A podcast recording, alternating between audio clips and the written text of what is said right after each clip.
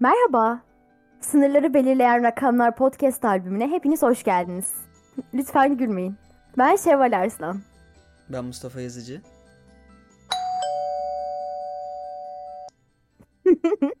Ve bugün gerçekten sınırları belirleyen rakamlar hakkında konuşacağız. İkimiz de henüz yeni reşit olan tırnak içinde insanlar olduğumuz için e, gençlerin muzdarip olduğu gündemsel konular veya hepimizin aile içerisinde yaşadığı konular hakkında kendi aramızda dertleştiğimiz için çok fazla erkek arkadaşım, yani sevgilim, yani biriciğim ve ben bunları podcast'e dönüştürmek istedik. Yeniden dinleyelim diye. Siz de dinlerseniz tabii hoş olur.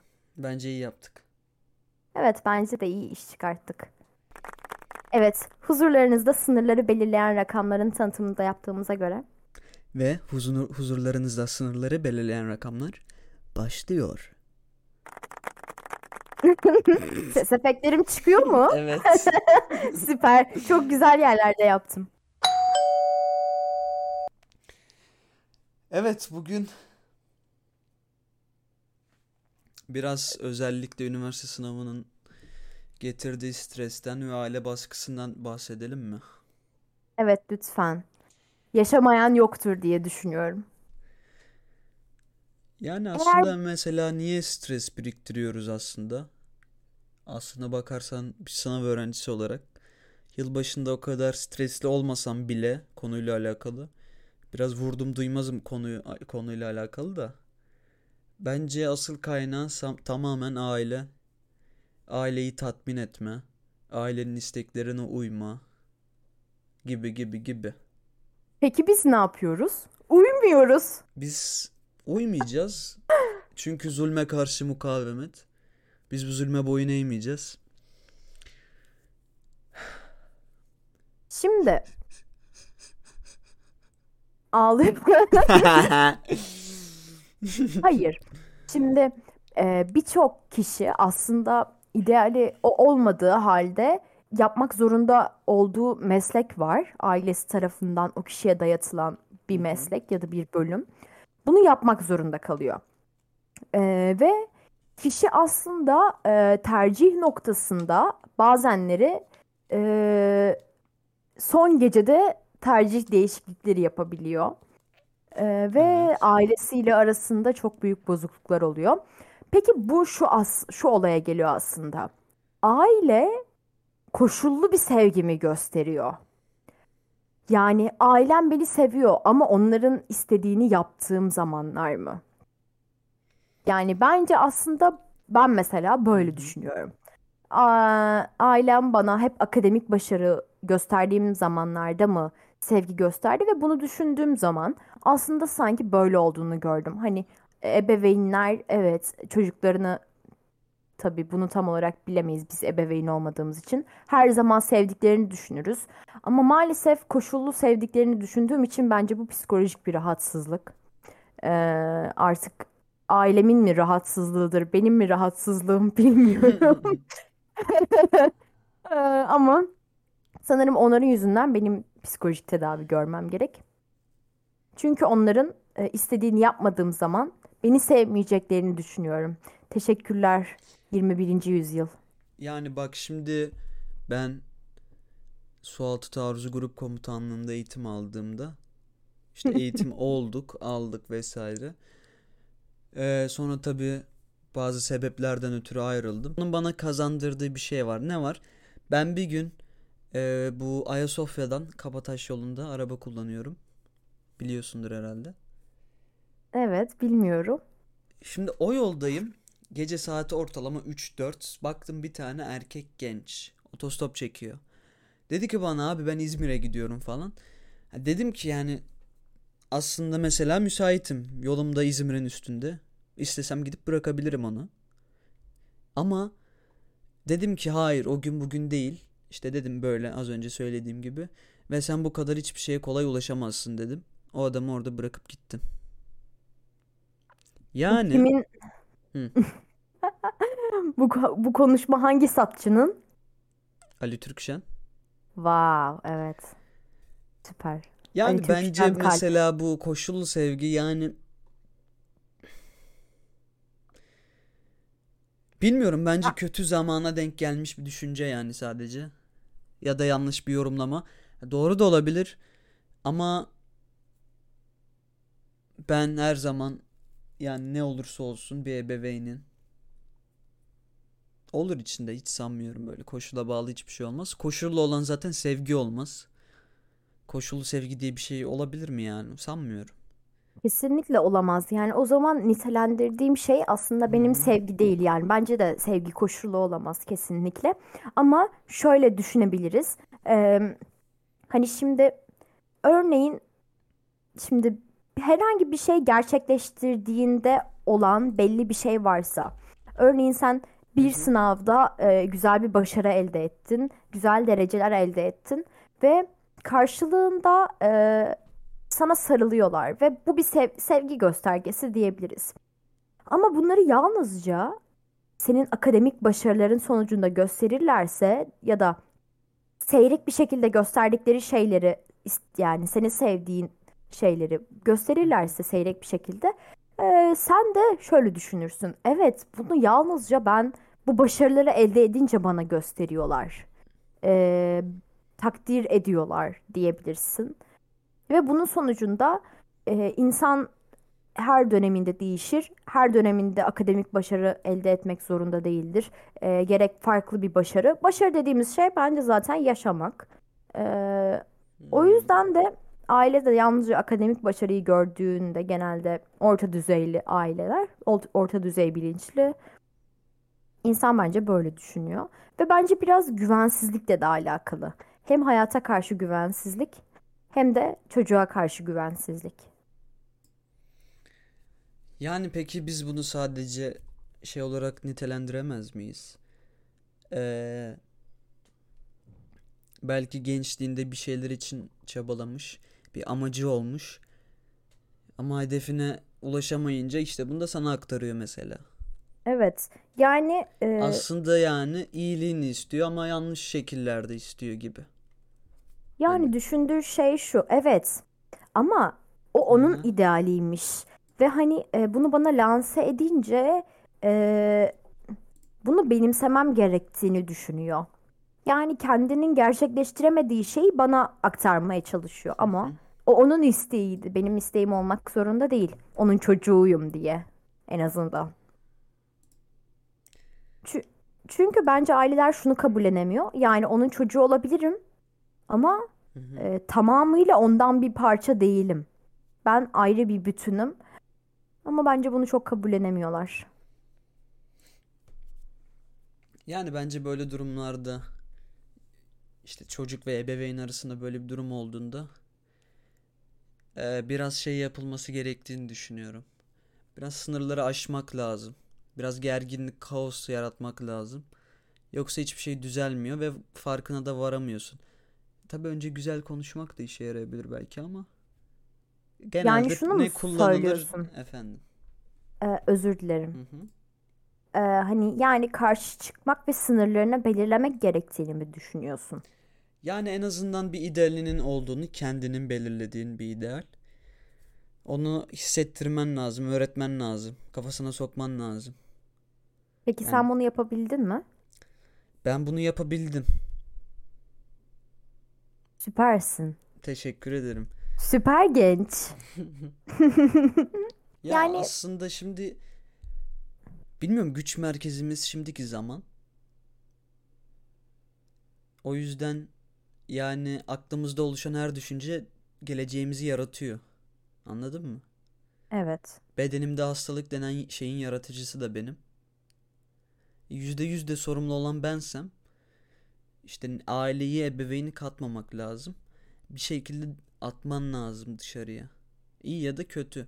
Önce hmm. iyi deneyeceksin. Ama yani iyi denerken de endişeleniyor ki insan mesela. Sen endişeleniyor musun?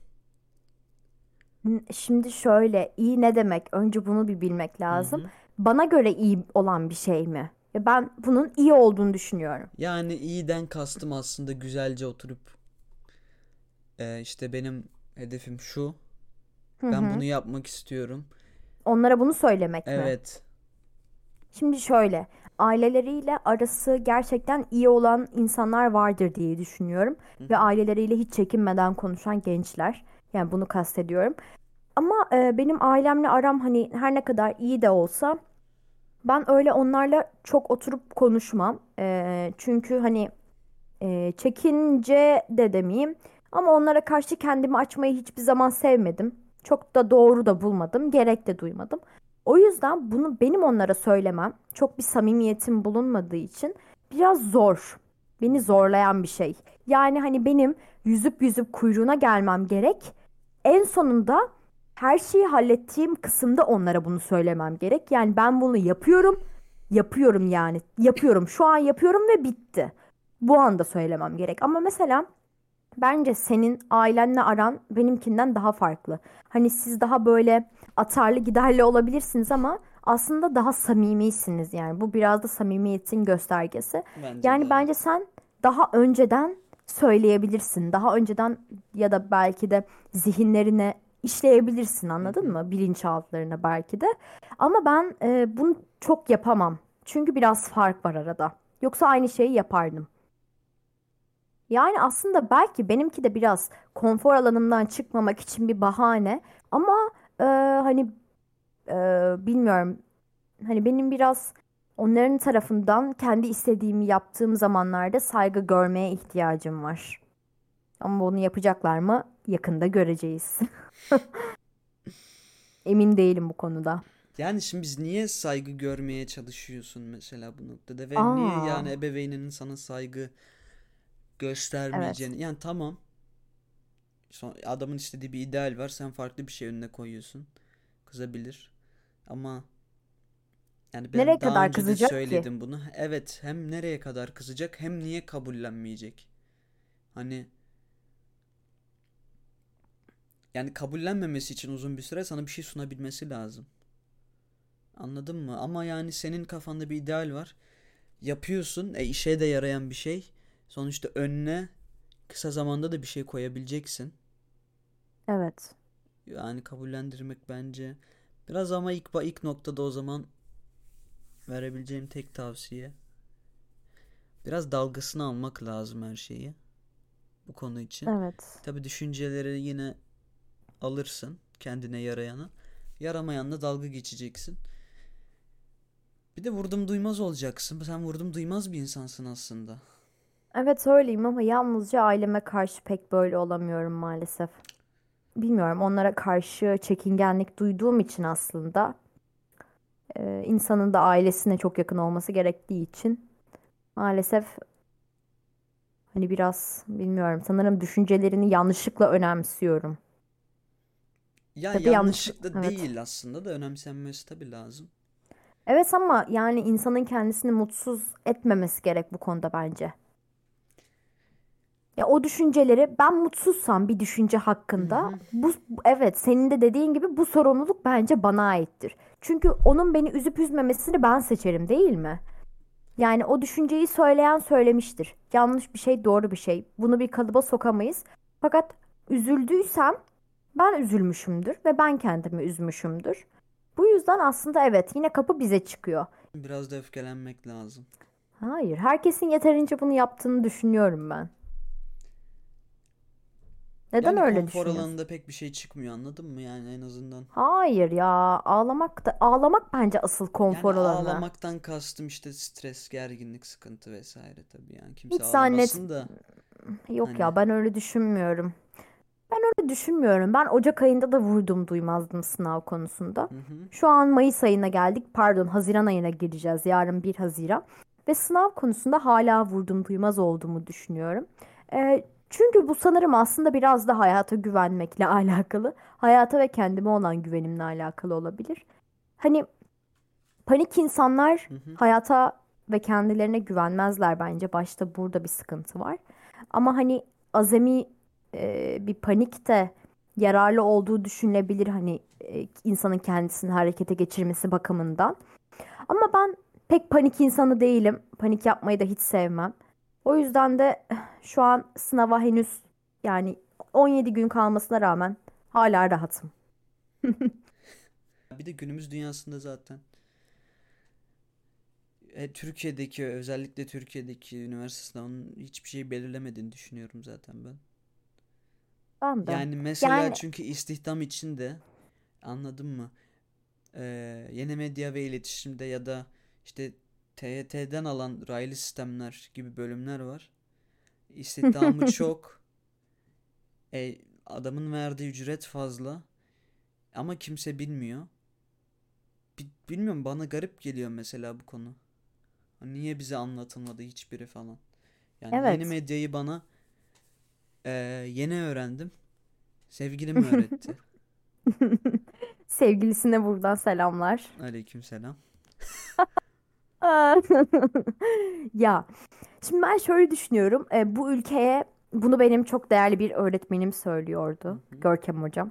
Diyordu ki, ki bence çok da haklı. Bu ülkeye tinerci de lazım.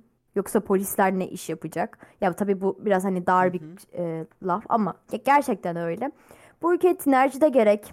E, çöpleri toplayan bir insan da gerek. Bunlar küçümsenecek şeyler değil. E, yani hepimiz e, gidip de ziraat mühendisi olursak E, ıttırıvızlık bir üniversiteden e, maalesef topraklarımızı kimse mahsulle boğamaz ve bu yüzden de yani bazımızın e, aramızda bölüşelim, bazımız tinerci oluruz, bazımız e, bilmiyorum, bazımız barista oluruz, değil mi yani? Hı-hı. Bazımız yeni medya bölümünde okur e, ve hayatımız güzelce sürüp gider. Herkese de iş çıkmış olur. Ve dolayısıyla biz de kendimizi belli başlı sayılar, rakamlar üzerinde sınırlamayız. Yani işte ben e, kaç bire girdiğim hakkında e, yüksek öğretim sınavında kafama belirli kalıplama, kalıplar sokmam. Ya zaten bence çok da önemli evet. değil de bana göre. Ben hem sadece dışarının... Değil, hem de bence şeyden kaynaklı ya bunlar gerçekten... Artık maddiyatla alakalı şeyler değil. Yani bence Türkiye'deki yerleştirmelerin tamamı artık statü için yapılıyor. Statü kazanmak için. Kesinlikle öyle. Yani, yani... Hani doktor olayım, savcı olayım. Geçen gün... Ama niçin? Ama niçin olayım? İşte yani mesela örnek vereyim. Çok güzel bir örnek. Şimdi babamla oturuyorum. Bir de bizim bir abimiz var Sinan abi. E, balkondayım. Sabah saatleri kahvaltımızı yeni yapmışız. Ee, bir anda şey dendi yani bana. Sınavda yaklaştı, hani benim oğlum hukuk okuyacak falan. Savcı olacak. Ben dedim ki hani nereden çıktı bu? Benim böyle de, böyle bir hedefim yok. Ben normalde çünkü işte yeni medya okuyacağımı, yani okuyacağımı ve böyle bir bölüm istediğimi söyledim. En azından bu alanla alakalı. İşte bu sefer başladılar işte. E, olsun ama statü önemli. Savcı ol. Niye? Savcılıkta statün oluyor. İşte her herhangi bir insanın yaşamı iki dudağının arasında falan. Bu tamamen ego tatminiyle ilgili bir şey. Yani bir insanın hayatının iki, senin iki dudağının arasında olması, yani o insanın, bazı insanlar için bu gösteriş, e, bir force. Anladın mı?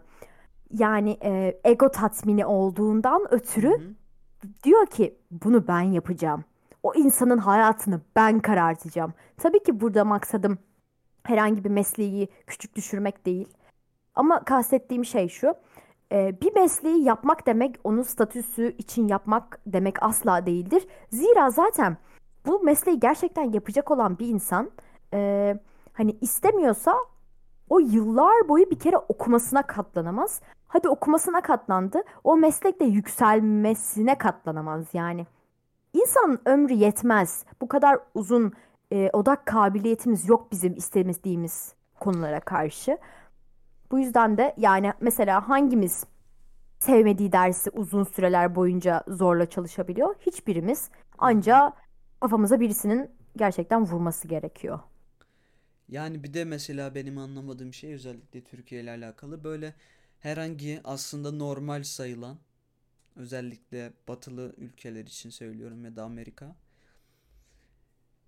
e, basit sayılan meslekler bizde şey oluyor yani bir statü şeyi gösteriyor, yüksek statü belirten şeyler. Yani işte senin subay olman, senin örnek vereyim bir amir ve üstü bir rütbede polis olman ya da savcı olman. Bilmiyorum, o kadar kapı açıyor mu yani sence? Hayır, bence de kesinlikle açmıyor. Çünkü e, bu bizim ülkemizde ne yazık ki çok üzülerek fazla torpil işleri döndüğü için e, mahallede oturan abin istiyor ki e, sen şurada şurada şu ol. Benim de orada bir tanıdığım olsun.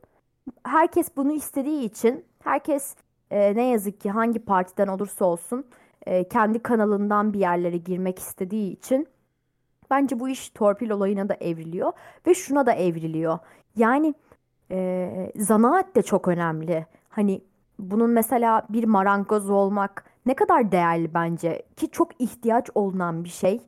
E, ya da bilmiyorum, pimapen yapmak örneğin yani. Yani sen Twins'e gittiğinde sana onu verecek bir adam yoksa o tadı nasıl alacaksın? Evet, kesinlikle ben de öyle düşünüyorum. Bu arada bundan bundan bir sonraki konumuz şu olsun mu? Sağlıklı, Sağlıklı beslenmek. Beslenme.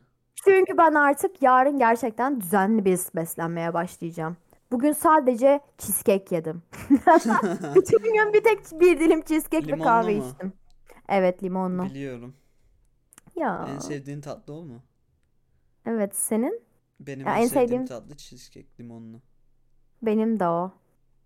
Neyse, konumuzdan sapmayalım. Bir de Nurten anneannemin baklavaları. Neyse, tamam. Bir de herkesi rafine şekersiz cheesecake yemeye davet Hayır. ediyorum. Hayır. Tamam, sadece seni. ee, bu arada konuları çok güzel ilerletiyoruz. İlk kendimizi tebrik ediyorum şu an. Aslında konu ne olursa olsun bir duruyorum konuşurken. Mesela sen konuşuyorsun aslında konuyla alakalı. Daha öncesinde de konuştuk zaten biraz. Ee, yolda yürüyorduk işte, telefondaydın o sıra ve ben düşündüm, durdum, dedim ki şu an evet benim e, kız arkadaşıma yardım etmem lazım, çözüm üretmemiz lazım. Şimdi böyle dediğin zaman olayı biraz basitleştirebiliyorsun. Anladın mı? Yani biraz da aslında basitleştirip sorgulaman lazım, yoksa içinden çıkılmıyor. Yani evet. Şimdi koşul dedin, koşullu sevgi dedin. Ama yani hiçbir zaman bilemezsin.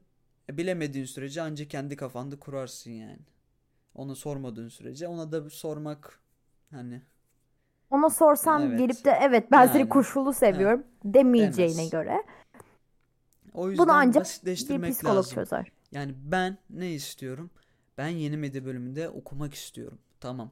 Ailem ne istiyor? Ailem şu şu X şeyini istiyor. Ben ne yapacağım? Ben kendi istediğim bölümü okuyacağım. Gerekirse yine okuyacağım ama bir şekilde anlatacağım. Anlamak istemiyorlarsa yine yapacağım. Buna engel olan ne yani? Onun bağırıp çağırması mı? Hani. Evet, kesinlikle. Kırılan pencereler yeniden takılabilir. Şimdi bizim ülkemiz hala ge- yani uzun yıllardır gelişmekte olan bir ülke olduğu için e, bizim insanlarımızın gözünde Ee, insanın mutlu hissetmesi ya da karnının kaliteli yiyeceklerle doyması ya da kültürel faaliyetlerle ilgilenmesi önemli değil. Yalnızca şu önemli. Bir yere girdiğimde insanlar beni tanımalı. Ee, yani dolayısıyla bu da şu kapıya çıkıyor. Statü sahibi olmalıyım. Astığım astık, kestiğim kestik olmalı. Yani e, bu tamamen ego tatmini. Yani Ee, aslında eğitim seviyemizi gösteriyor bu bizim ülke genelinde. Hala kendi kendimize yönelememişiz. Yani hala aa bak gördün mü Ayşe'nin kızına ne giymiş üstüne. Hı hı. Ya bunların hepsi aslında aynı kapıya çıkıyor. Yani e, ya kendi ego, egomuzu tatmin etmeye çalışıyoruz ya da e, dışarıdaki şeyleri eleştiriyoruz. Yani en nihayetinde kendi öz benliğimize ulaşamıyoruz ve yönelemiyoruz. Yani şu, ben e, astığım astık, kestiğim kestik olmalı. İstediğim ortamda istediğimi elde etmeliyim statü olarak.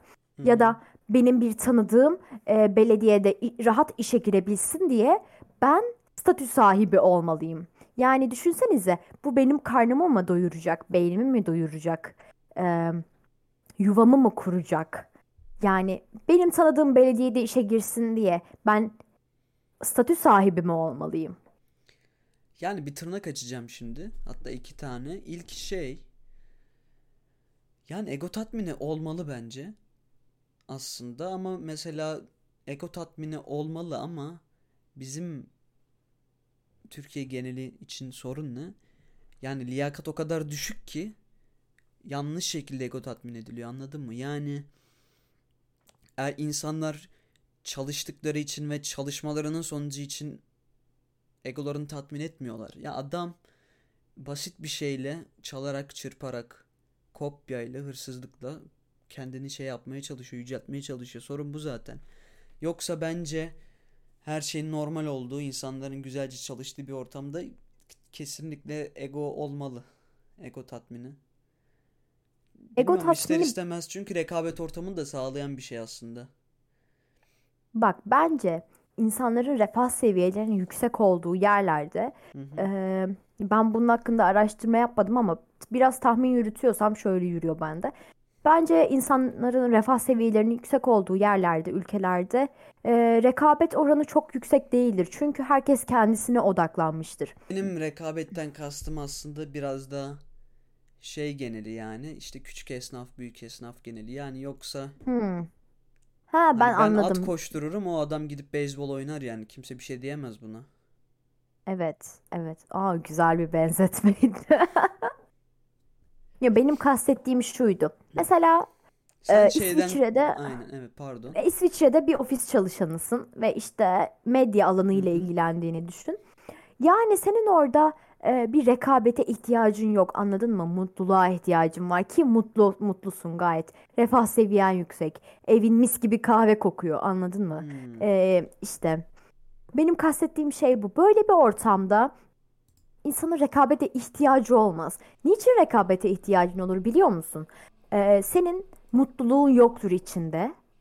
Dolayısıyla bir şeylerden tatmin, dopamin ihtiyacını karşılaman gerekir. Ve dersin ki, aa ben seni sınavda geçmişim ya. Ve işte bundan ihtiyacını karşılarsın. Yani biraz sahte dopamin. Bunu biraz şeye yüklememiz lazım. Ee, yani yaşamıyoruz ki. Hani İsviçre'deki yeni medya bölümüyle alakalı çalışan adam kendine ve ailesine vakit ayırıyor. Adam gidiyor, at koşturur, beyzbol oynar, onu yapar, bunu yapar. Hobisi vardır. Çocuklarını da o yönde eğitir yani. Ama mesela bizde yani çok geniş aslında alan. Mesela bunu konuşacaksak okul öncesi eğitiminde de konuşmamız lazım şu an. Yani örneğin bu da, kendim için... Bu da bir için, başka günün videosu. Ha, yani okul öncesinden bu zamana kadar hani... Evet, kesinlikle öyle. Yani aslında öyle bir söz var. O adam İskandinavyalı. Sen de bir Türksün ve Orta Doğu'dasın. O yüzden senin böyle dertlerin olamaz gibi. Katılıyor musun buna? Oğlum Mernuş, üç dil bileceksin. Üç dilde ana avrat dümdüz gideceksin. Çünkü oğlum sen ne o ne şusun. Sen treni kaçırmış bir... bir... Bir ülkenin çocuğusun. Umarım doğru hatırlamışımdır. Diyoruz ve aslında e, bu konu üzerine çok konuşulması gereken bir konu. Ve biz de dert yanmıyoruz aslında. Çünkü biz bunu dert olarak görmüyoruz. Artık yeah. Bu bizim için çantada bir keklik. Zaten çok az günümüz kaldı. yirmi günden az. Ve onun sonrasında bekle bizi yeni medya. yüzde yüz burslu. Diliyoruz ki böyle olacak. Bu bizim part birimiz mi olsun? Evet, bu bizim ilk bölümümüz. Ve ikinci bölümde e, ailemiz ne zaman evde değilse o zaman. Ya şaka ya. Bence bir şey değil mi? Ben şu an çok eğlendim ve ikinci dakika, bölümü hemen yarın bile isteyebilirim. Kaydı şöyle bitirmemiz lazım. Yan kaydı almadık dedin zannettim, yok, yok. Biliyor musun? Ona not... Hayatım seninle, sonsuzluğunda mükemmel, bütün ve tam. Seninle güven duyuyorum. Hayata bakışıma yön veriyorsun, sana güveniyorum. Sen, yani Şevval, kişiliğinden ötesin, geçmişte de, şimdi de, gelecekte de. Varlığımın görkemini tanımak ve kabul etmek için seni seviyorum, bizi seviyorum. Seni ve kendimi sevmeye bayılıyorum. Seninle dünyamda her şey iyi ve güzel. Bay bay gençler.